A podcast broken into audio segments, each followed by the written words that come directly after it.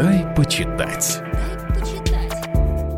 Здравствуйте, Ксения Станиславовна Лицарь, декан факультета филологии Вятского государственного университета. Все знают забавных сурикатов, но не все читали серию книг о неразлучных друзьях сурикате Тафити и свинке Кисточке. А между тем уже переведены на русский язык четыре книжечки. Тафити и «Путешествие на край света», Тафити и «Летающая корзина», Тафити и «Малыш-великан», Тафити и «Старинный клад». Автор Юлия Бёме, литератор, музыкант, совет, редактор телевизионной детской программы, а замечательный художник Юлия Гинзбах, прекрасный иллюстратор. Итак, это семейство сурикатов, деда, бабушка, братья Тафити, Туту и Боба и неизменный друг свинка-кисточка. Однажды портрет пра-пра-пра-пра-пра-пра-прадеда накренился, и было найдено за портретом письмо о том, что семья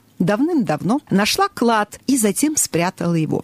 Тафити и Кисточка решаются на отчаянные поиски клада. Опасный мистер Гуао, ястреб, спит и видит, как бы слопать Тафити. Но Кисточка прячет своего друга под круглым животиком. Лев Кина Кофе грозится их съесть, но друзья, проявляя хитрость и милосердие, остаются в живых и, в конце концов, находят клад. Но оказывается, что среди золота живет мышиное семейство, даже не помышляет бросить свой облитый золотом домик. Выход из сложившейся ситуации находит бабушка и кисточка. Все заканчивается объединенным чаепитием. Сурика скаты, многочисленное мышиное семейство, кисточка, практически как в жизни, толерантность, мир, любовь и дружба. Итак, отправной точкой стало письмо от прапрапра деда, а в нем самая настоящая карта сокровищ. О чем еще можно мечтать?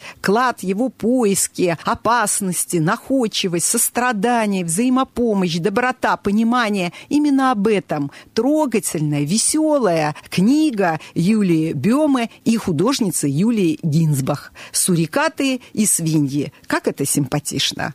Ноль плюс. Эту и многие другие книги вы сможете найти в магазинах «Читай город» по адресам Преображенская, 65 и Ленина, 103А. До новых встреч!